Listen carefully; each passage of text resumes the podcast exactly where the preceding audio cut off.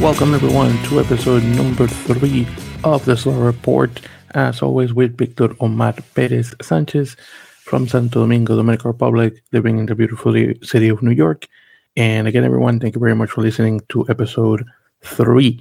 In this instance, we're going to be going over the uh, round two again of the Superliga Americana Rugby, the main professional rugby union competition down in South America, which well, put a lot of things into perspective from round one. If you remember, I was quite excited for the progress of many of the teams, but round two came along again a couple of days after uh, round one happened, and well, unfortunately, either uh, the, some of the players were already running out of gas from round one to round two, or again, uh, other teams just wanted to show up, and they did.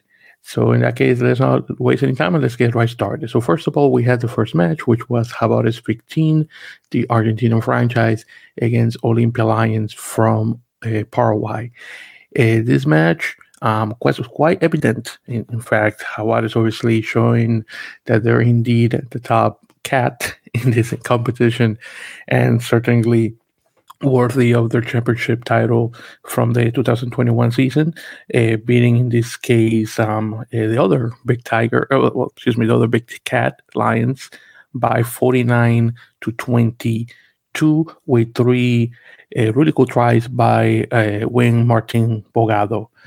Uh, in this case, the, the match started quite, a bit evenly, really, between the two teams uh, and especially for the fact that it was 35 to 22 at one point in the game, but all of a sudden it went to 49 to 22. Uh, so the Lions were causing defensive problems um, to Jaguares mostly on the second half. The first half was pretty much theirs in, in a couple of points, um, although you got some uh, scores uh, from uh, from guys uh, like Matias Suaz, Sauce, excuse me, the the number eight, and also from uh, this guy um, Iglesias um, uh, as well, and that was in minute thirty specifically. but again, from there on, of course, it was uh, Conrado Iglesias, the hooker, to be more precise. and then one try later on minute 56 by Ignacio Inchauspe, the, the scrum half. But it was really Jaguares all day uh, afterwards. Uh, unfortunately, guys could not, uh, Lions specifically, unfortunately could not rebound. Um, and mind you, they score early in, in, the third quarter of the game, as I mentioned, again in minute 56. But again, Jaguares were able to hold out, and unfortunately, Olimpia could not score any points from there on. So with that, Jaguares goes goes to the top of the table with him competition points for both uh, matches. Um, the one with Cafeteros Pro and this one um, with bonus wings. Uh, unfortunately, Lions uh, does not take anything with them, and it just has to be uh, obviously for the next match uh, against Peñarol in round three. So that's um, again short, sweet, and to the point. Uh, again, Jaguares came and, and, definitely conquer. And like I said, besides those three tries from Bogado, we also have tries by uh, Geronimo Picentelli, the number 15, uh, also by uh, Ruiz at minute 10, uh, Ruiz, the, um, the number 8, Santiago Ruiz, and one from Baut- Bautista Bernasconi, one of the, the props. at um, minute 75, oh, and also Geronimo Gomez Vara. I almost forgot to mention him, who also played at number six. I believe I mentioned this before, but Gomez Vara is actually of Paraguayan ancestry. Unfortunately, decided to play for the um, Argentinian team, unlike I believe two his brothers that decided to play for Paraguay. But it is what it is. Okay. Uh, for also, uh, let me see. Oh, yes, we actually got two yellow cards in the game. One from Picentelli and one to Gandini from Olimpia. In any case, moving from that, we have um, unfortunately probably the um, the saddest match of the again of the of the round, which was Peñarol against Cafeteros Pro. Peñarol from Uruguay, Cafeteros Pro from Colombia. So if you remember uh, the last episode, um, number two, uh, I was um, praising Cafeteros quite highly, even though they lost uh, against Jaguares, but at least they put 22 points. But in this instance, they put nothing. In fact, the game ended at 44 to 0 score, uh, which was quite something. So Peñarol goes obviously with the full five points, and Cafeteros goes with nothing. Now, despite this, despite the score line, the early play was very even because the only points that were a score uh, specifically was an 18 minute penalty kick by Federico Favaro, the winger. And and after that it was like 3-0 but then tw- uh, 14 minutes later it was 20 to 0 because there were tries by Guillermo Pujadas hooker and Andres Vilaseca the, the center and obviously put the Uruguayans at a very good, good position.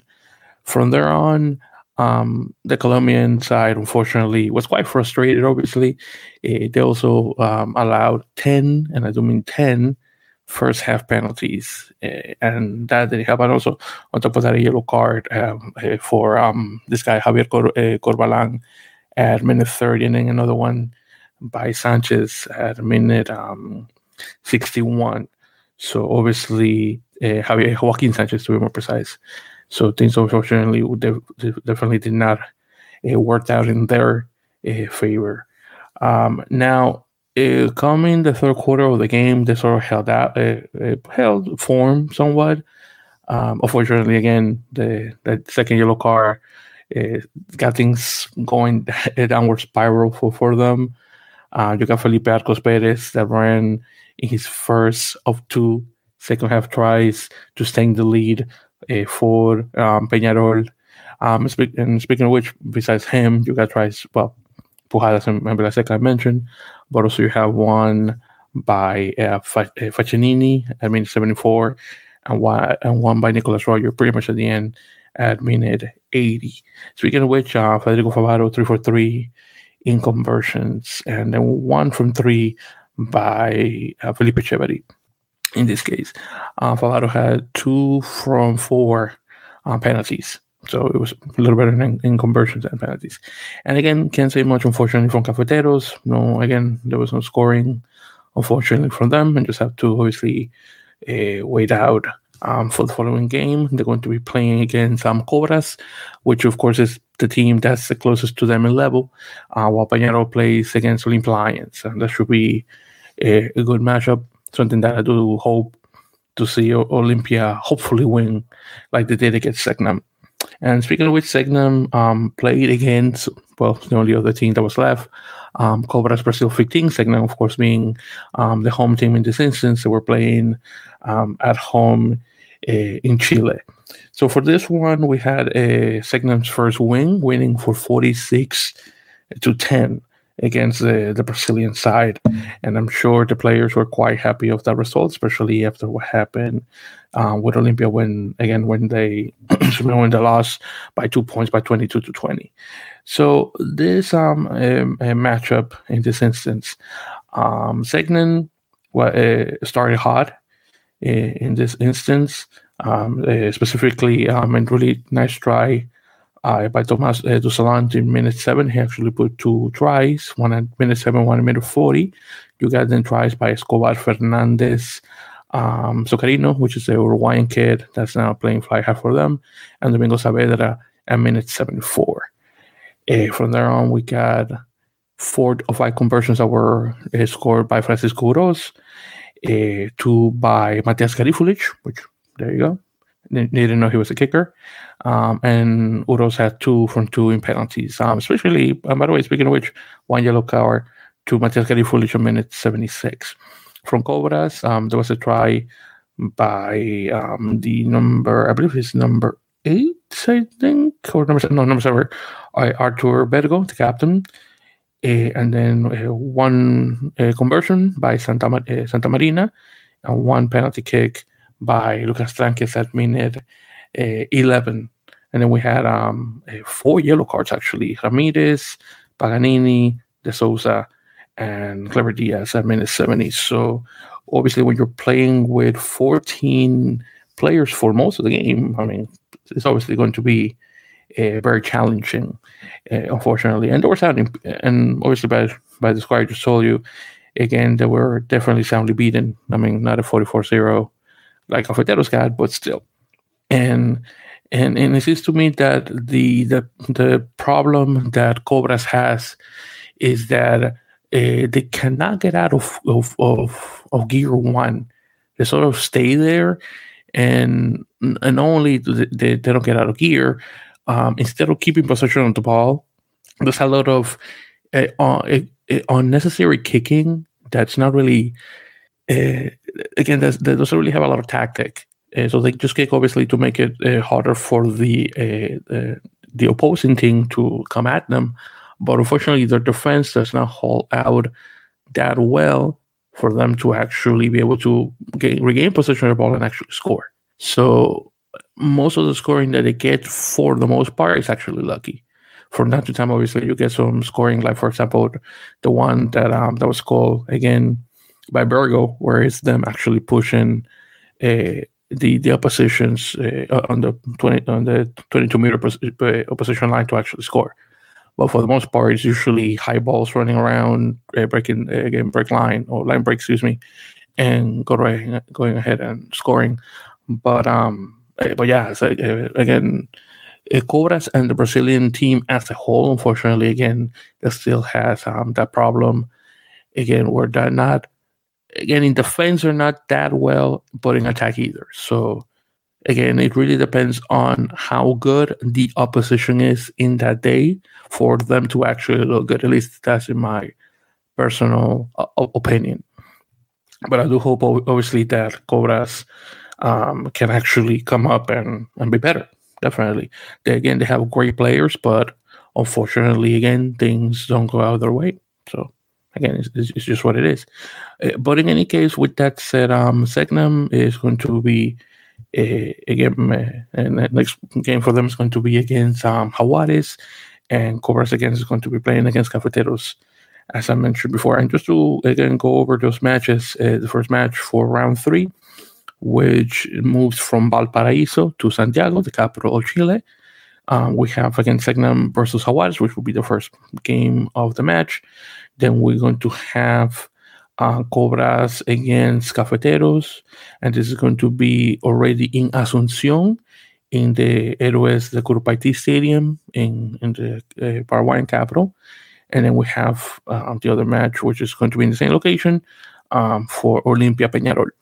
Now, there's actually going to be the first time we're going to have one match per day. So we're going to have the Selknam Jaguares match uh, on the 25th, which is going, which in this instance is going to be on a Friday.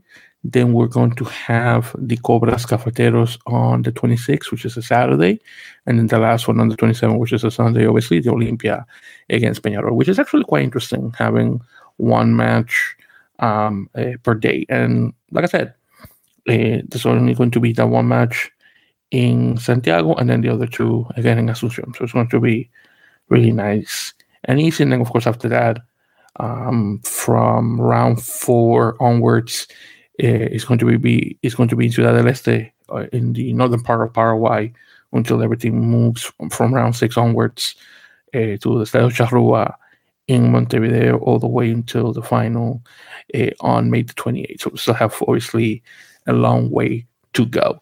Uh, so yeah, everyone. With that said, um, again, nice and simple and to the point. We have gotten to the end again of this episode, episode three of the Star Report. Uh, I had to catch uh, glimpses of the matches here and there. Unfortunately, my live stream, if you know, from episode um, two, unfortunately wasn't working as much as it was the other day. So it's kind of annoying. And then, of course, the fact that you have um, um, Six Nations going on at the same time. Um, ESPN Extra, uh, uh, well, Argentina, I guess, or South America, was a bit busy. So most of the matches actually were only broadcast uh, on Star Plus. Once again, Star Plus is Disney Plus Latin America, just with a different code of paper. It's literally the same thing. So unfortunately, those matches were uh, not uh, available for us outside of the region. And unfortunately, no one has been able to upload full matches uh, on YouTube or any other places that I've been able to find. But if, of course, if you know something, definitely do uh, let me know what's going on. And of course, you know, we can uh, do, do so through the Earful of Dirt um, social media accounts at Earful of Dirt uh, on Twitter and Instagram. And of course, you can find us like that uh, via the Facebook page as well. But yeah, but that's that. Okay, everyone. So in that case, like I said, we're going to be uh, going over round three. And once again, it's going to be played for the 25th, 26th, 27th of March. So you're going to hear from me, so, uh, of course, the that following week. Hopefully, uh, hopefully either on Monday or Tuesday, more than likely on Tuesday. So in that case, of course, stay tuned. So once again, everyone, thank you very much for listening. Once again, this was Victor, and again, we'll be talking to each other next time for round three of the Superliga Americana, the rugby. Uh, hopefully, seeing a good match from Olimpia, finally beating Jaguares. Uh, Cafetaleros hopefully doing a little better. I'm sorry, uh, I should say um, Selknam beating Jaguares, I should say. And then, of course, Cafetaleros hopefully beating Cobras. And we'll see, obviously, how Olimpia does against Peñarol, and especially we're playing at home, which is should be quite nice. So thanks again, everyone, and I will see you next time. A lot of rugby coming up.